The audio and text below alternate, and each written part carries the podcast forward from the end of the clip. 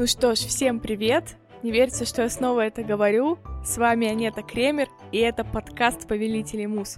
Подкаст, в котором нам не интересно, что хотел сказать автор. Нам интересно то, как автор это сказал и что его вдохновило. Если вы еще здесь и слушаете меня, то очень рада, что вы остались со мной после полугодового перерыва. Ну а если вы только пришли, то, надеюсь, мой подкаст принесет вам удовольствие, и вы узнаете много нового о том, как великие авторы, и, может быть, не самые великие, самые разные, создают свои тексты и чем они руководствуются при написании своих шедевров. Второй сезон я решила начать с книжной вселенной, которая сейчас переживает, если не новую волну популярности, то точно повышенного внимания. Конечно же, я говорю о Гарри Поттере. Как же я могла оставить вас этой зимой без Гарри Поттера, а точнее без информации о том, как Джон Роулинг его написала. И несмотря на то, что Роулинг небольшой любитель давать советов по писательскому мастерству, из ее биографии, интервью, статей можно выцепить моменты, которые очень любопытны и которые могут помочь всем молодым авторам и всем, кто интересуется писательством и писателями, понять, как создавался Гарри Поттер. Вот и сегодня мы будем путешествовать по биографии Роулинг и устраивать привал в тех частях, которые повлияли на создание Великой книжной вселенной. Первый пункт нашего путешествия — лондонский вокзал Кингс-Кросс, 1964 год. Именно здесь, именно в этом месте и в это время Питер Джеймс Роулинг знакомится со своей будущей женой Энн, и через год у них рождается маленькая дочка Джоан. Семья Роулингов живет в маленьком городке Йейте, и спустя пару лет у Джон появляется маленькая сестренка Диана. Когда Джон исполняется 4, семья решает переехать в соседнюю деревню Уинтербурн. Остановка Уинтербурн. Свой первый рассказ маленькая Джон написала тогда, когда ей было 6, и этому предшествовало несколько событий. Первое — это то, что она заболела корью.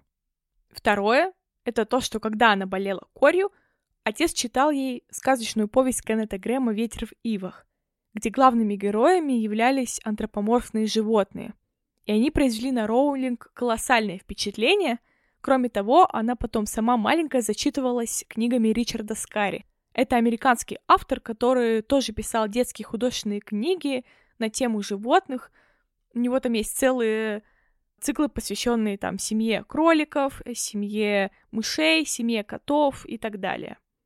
Вот эти два факта, то, что она заболела корью, и то, что она много читала и слушала рассказы о животных, повлияли на то, каким стал ее первый рассказ. Ее первый рассказ был про кролика по имени Кролик, который сидел дома, болел корью, его навещали друзья и не давали ему скучать. Вот так маленькая шестилетняя девочка создала маленькое литературное произведение, склеив свой маленький личный опыт и несколько прочитанных книжек. В интервью 1999 года Джон признавалась, что все, чего она хотела с 6 лет, это писать. При этом она никогда никому об этом особо не распространялась. И можно, конечно, подумать, что у нее действительно с самого детства было осознанное желание творить тексты и писать. И это, конечно, удивительно. Это не было похоже на детскую забаву. Это было реально какой-то потребностью. И эта потребность осталась с ней на всю ее жизнь. Исходя из того, что я вам уже рассказала, можно подумать, что у Джон не обладала богатой фантазией, учитывая то, что у нее все было про кроликов, и даже ее сестра Диана вспоминала, что Джоан как-то сочинила историю про то, как Диана провалилась в кроличью нору, и там кролики угощали ее земляникой. В общем, да, Джон очень любила кроликов и, насколько я знаю, любит по сей день. Но фантазия Джоан проявлялась не только в стремлении что-то писать и сочинять, она перекладывала ее и на игры с другими детьми. Она, в принципе, была заводилой, и в деревне Уинтербурн у них зародилась такая небольшая компания детишек, где, собственно, Джоан придумывала игры и заправляла, так скажем. Компания у них была такая. Джоан и Диана Роулинги, Ян и Вики Поттеры и Кристофер Уайт. Да, вы не ослышались. У Роулингов были соседи Поттеры. И Джоан так понравилась эта фамилия, что она, недолго думая, взяла ее для своего главного героя. Так вот, дети совершали набеги на гардероб мамы Роулинг и часто наряжались волшебников.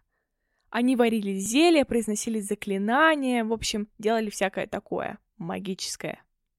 Как-то раз, когда они играли, Ян Поттер решил подшутить над Джоан и принес ей жирного скользкого слизня. Он убедил ее в том, что это настоящее лакомство, на что она почему-то повелась и решила попробовать. Ну, вы уже поняли, какой был исход.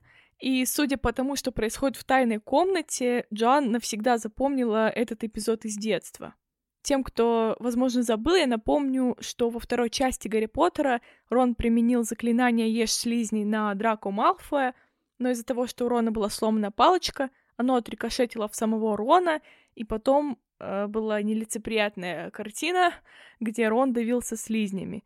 Вот я очень хорошо запомнила этот эпизод, например. И если к слизням Джон относится более-менее спокойно, ну, явно, что с отвращением, то пауков она боится до ужаса. И тут мы должны сразу вспомнить Арагога, огромного паучищу из запретного леса, питомца Хагрида, который появляется во второй части. На вопрос, что увидела бы Джоан, если бы встретилась с Богартом, она ответила «паука наподобие Арагога».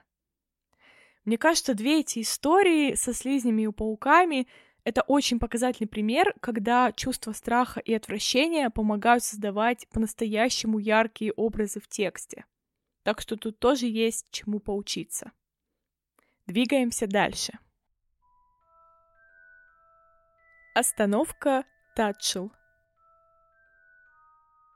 Когда Джон уже было девять, семья переехала в Татчел.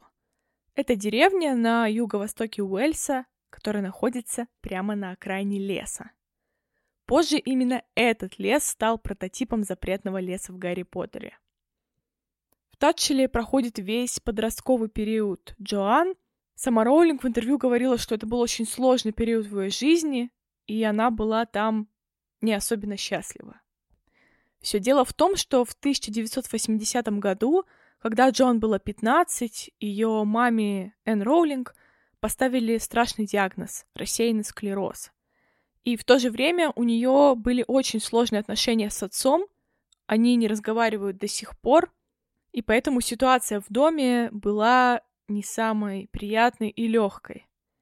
Тем не менее, ее мать, насколько могла, продолжала работать, и тогда, когда они переехали в Татчел, Джон пошла в Уайденскую школу, а ее мама устроилась туда лаборанткой под руководство Джона Нетлшипа. Это еще один интересный персонаж, потому что именно он, учитель химии в Уайденской школе Джон Нетлшип, стал реальным прототипом Северуса Снейпа. Это удивительно, потому что если вы посмотрите их фотографии, то заметите некоторое сходство. И, кстати, у меня есть на эту тему ТикТок. А, все ссылки в описании. В общем, Джон Нетлшип а, был такой довольно строгий персонаж, человек, учитель. Тоже был не самым, наверное, приятным, и его даже ученики прозвали Жало или Язва. И вот именно с него Джоан частично списала образ Снейпа. Так вот, значит, ее мама устроилась под его руководство а, в его лаборантскую, и там случилась такая забавная история. Однажды по лаборантской расползлись жуки, и Энн Роулинг пришлось самой их всех отлавливать. И когда она пришла домой, она решила рассказать эту историю своим э, дочкам, при этом немного приукрасив. Она сказала, что по мере того, как она их собирала, дюймовые жуки превратились в шестидюймовых чудовищ. И именно так, благодаря этой забавной истории, в мире Гарри Поттера появились соплохвосты. Возможно, вы не помните, кто это, потому что я вот, когда готовила выпуск и встретилась с этой историей, я тоже не сразу вспомнила. Соплохвосты — это такие существа, которые рождаются маленькими, но очень быстро увеличиваются в размерах и обретают какую-то неимоверную силу, причем некоторые из них могут взрываться. И взрослые существа, они достигают трех метров в длину и похожи на огромных скорпионов. Они появлялись в книге «Кубок огня», когда Хагрид принес их на урок э, по уходу за магическими существами, он принес их маленькими, естественно, и предложил ученикам с ними прогуляться. В итоге соплохвосты увеличились в размерах, стали неуправляемыми, и ученикам пришлось носиться за ними по всей школе. Несмотря на то, что эта история не самая запоминающаяся, и ее даже не показывали в фильме, интересен сам факт того, что мама Роулинг привносила какую-то магию в повседневность и прививала своим дочерям вот это ощущение присутствия магии. Мне кажется, это тоже оказало колоссальное влияние на формирование Джоан, и именно поэтому я решила вам рассказать об этом маленьком эпизоде. А теперь немножко поговорим о том, как себя вела в школе Джоан Роулинг. Потому что вела она себя так же, как Гермиона. Она обожала книги, всегда хотела себя как-то проявить, на уроках всегда поднимала первую руку, и она всегда должна была оказаться права в любой ситуации. И Роулинг признается, что Гермиона — это в целом персонаж, основанный на ней же 11-летней, и при этом этот персонаж часто бывает раздражающий, и самой Роулинг иногда может быть даже стыдно за то, как она себя вела — но при этом она любит этого персонажа. Вот такой вот забавный факт. Гермиона — это 11-летняя Роулинг. Папа Туц. А теперь одна из самых классных историй. Просто моя самая любимая. В средних классах у Джон Роулинг появляется друг, Шон Харрис. В старших классах у Шона Харриса появляется машина. Бирюзовый Форд Англия. Да, Цвет и марка машины семейства Уизли были выбраны не случайно. И это еще не все.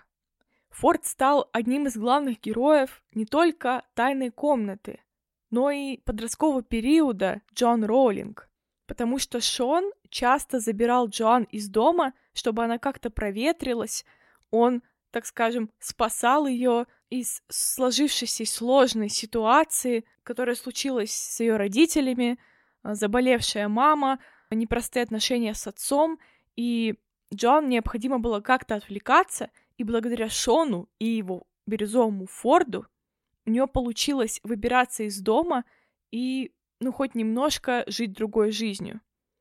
Вместе с Шоном они на Форде ездили в разные города, ходили там в театры, клубы. Ну, это были близкие к деревне города, естественно.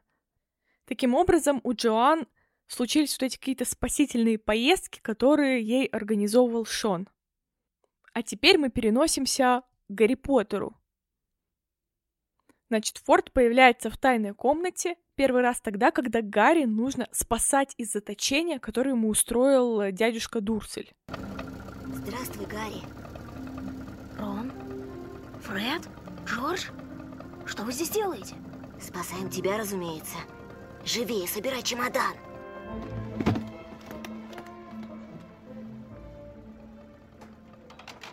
Второй раз Форд везет Рона и Гарри в Хогвартс. Ты слышишь? Похоже, мы догоняем. Постой.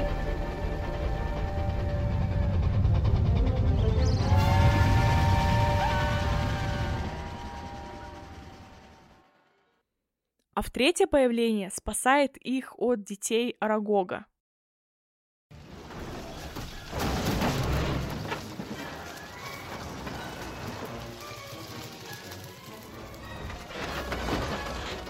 Машину!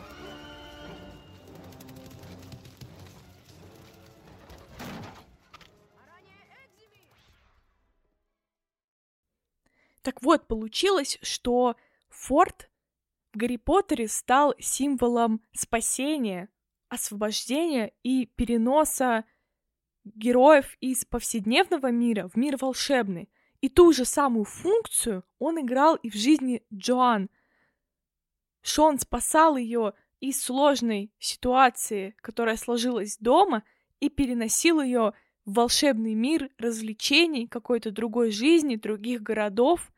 И я считаю, что это просто удивительное переживание опыта и трансформация опыта в текст. Поэтому мне безумно нравится этот эпизод. И если вы откроете вторую часть Гарри Поттера, то найдете там чудесное посвящение Шону П.Ф. Харрису, водителю, с которым можно сбежать, и верному другу. У меня аж мурашки по коже. Когда... И хотя я это читаю, уже не знаю, какой раз, мурашки почему-то именно сейчас. Дальше, после окончания школы, Джон поступает в Эксетерский университет на специальность французский язык и классическая филология. Заканчивает его, некоторое время работает в Лондоне, а затем переезжает в Манчестер. И здесь мы вновь останавливаемся.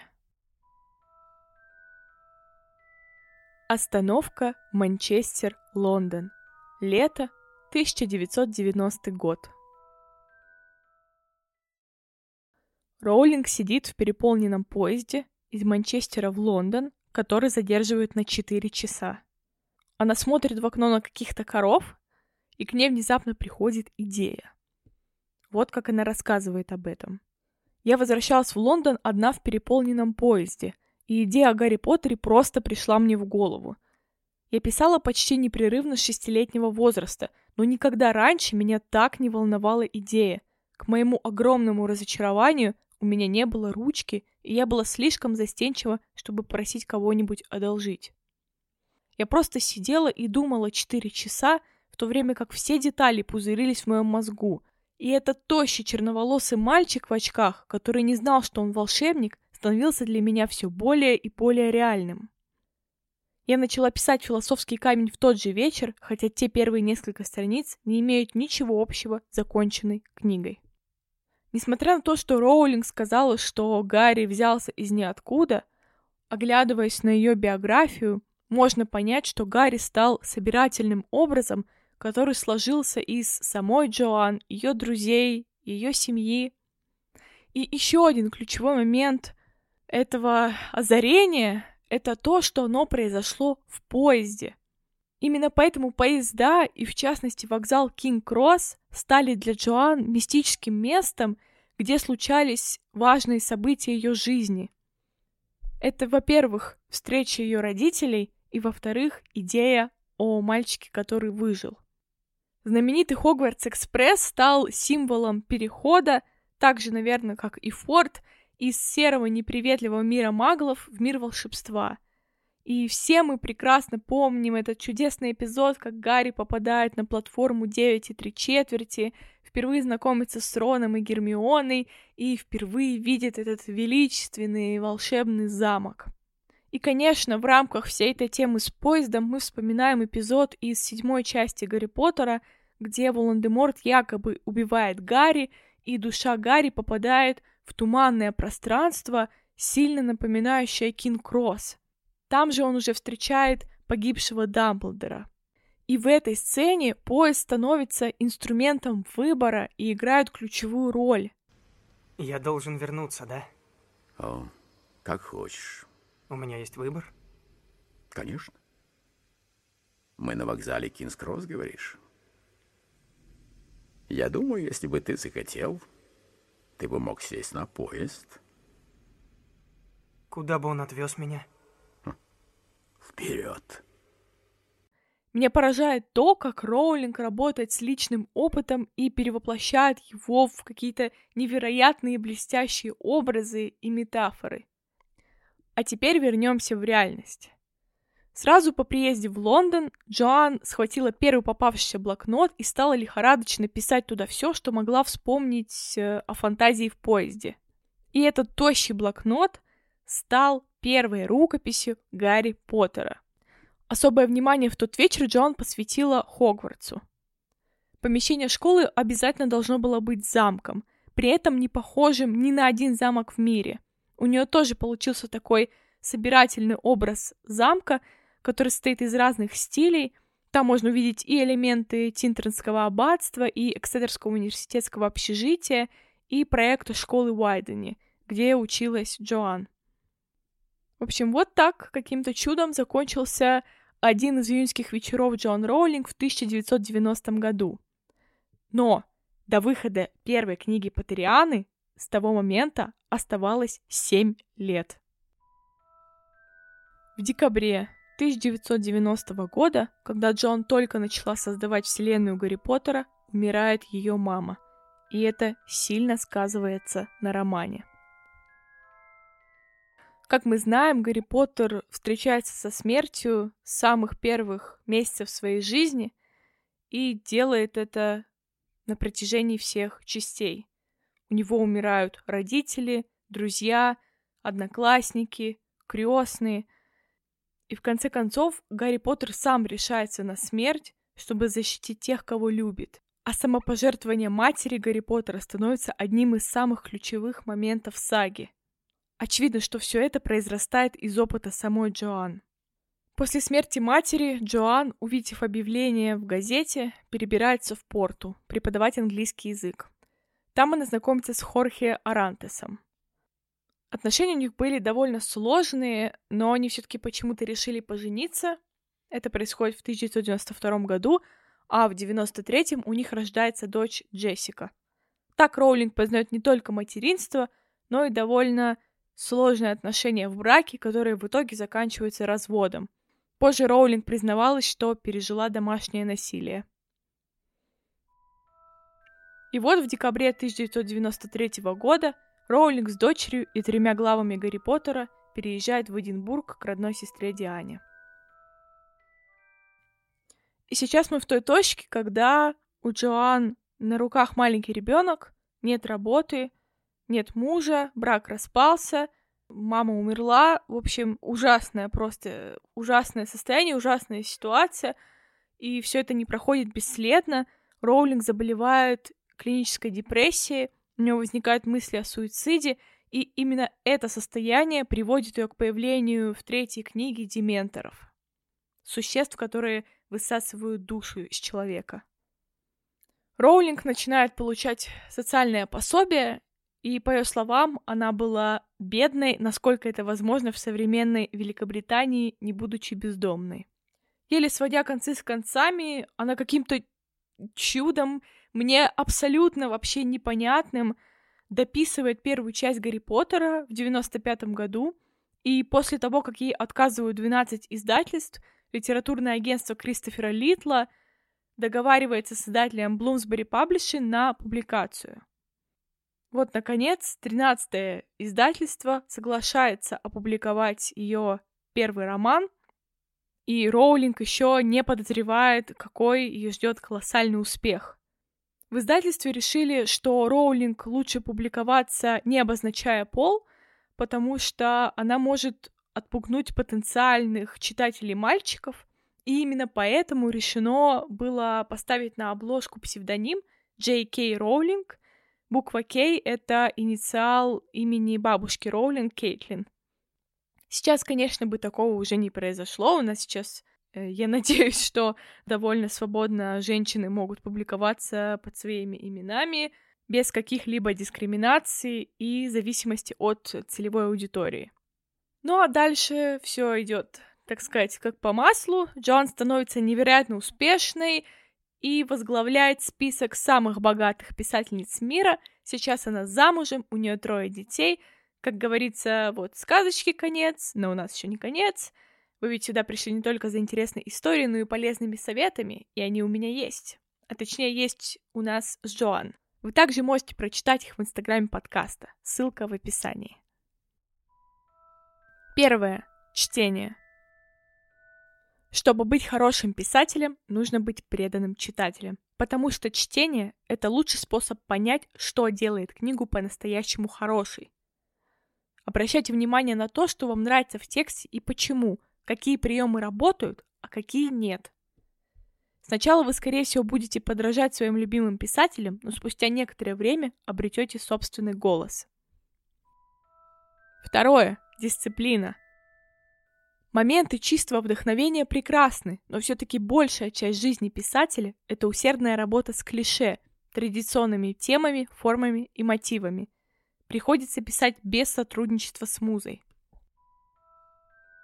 Третье. Стойкость и смирение. Возможность взять себя в руки и продолжать идти, когда вам уже несколько раз отказали и подвергли работу критике, бесценна. При этом самый суровый критик чаще всего находится в вашей собственной голове. Сейчас я уже могу успокоить этого критика, накормив его печеньем и дав ему передышку. Хотя раньше мне приходилось брать недельный отпуск, чтобы восстановиться и продолжить работу. Это отчасти стало причиной того, что между идеей первой книги о Гарри Поттере и ее публикацией прошло 7 лет. Я месяцами откладывала рукопись в полной уверенности, считая ее чепухой.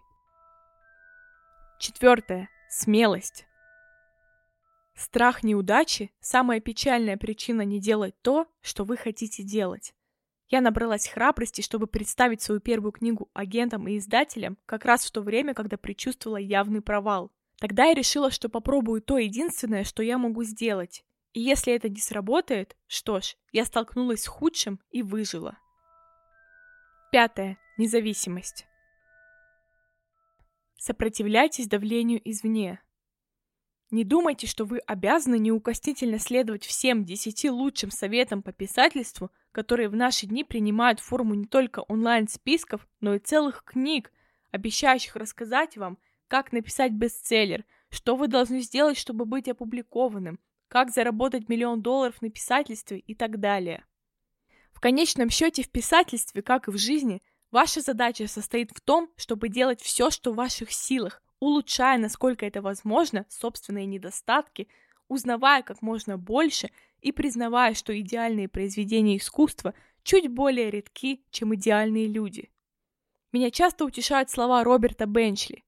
Мне понадобилось 15 лет, чтобы обнаружить, что у меня нет таланта, но я не смог бросить писать, потому что к тому времени я был уже слишком знаменит. Подводя итоги, хочется выразить уважение Джон Роулинг за то, как в очень трудный период своей жизни она смогла вытащить себя из депрессии и создать волшебный мир, который впоследствии станет домом для нескольких поколений, местом, куда всегда можно вернуться. Я очень люблю вселенную Гарри Поттера и от души поздравляю кинофраншизу с юбилеем. Кто не смотрел спецвыпуск, обязательно посмотрите — это, конечно, это не восьмая и не девятая там часть, и этого от нее ждать ни в коем случае не нужно. Это такой очень теплый спешл. Он создает ощущение, что ты встретился со старыми друзьями, и для зимнего просмотра это вот прям самое то. На этом сегодня все. Спасибо, что вы вернулись вместе со мной и готовы бороздить просторы писательских умов. Подписывайтесь на подкаст, ставьте оценки, пишите отзывы. Благодаря этому о подкасте сможет узнавать больше людей. Заходите на страничку в Инстаграме, в ТикТоке. Теперь я стараюсь активно все это дело вести и выкладывать полезные посты. Всем спасибо, до встречи и помните, вы повелеваете своей музой, а не она вами.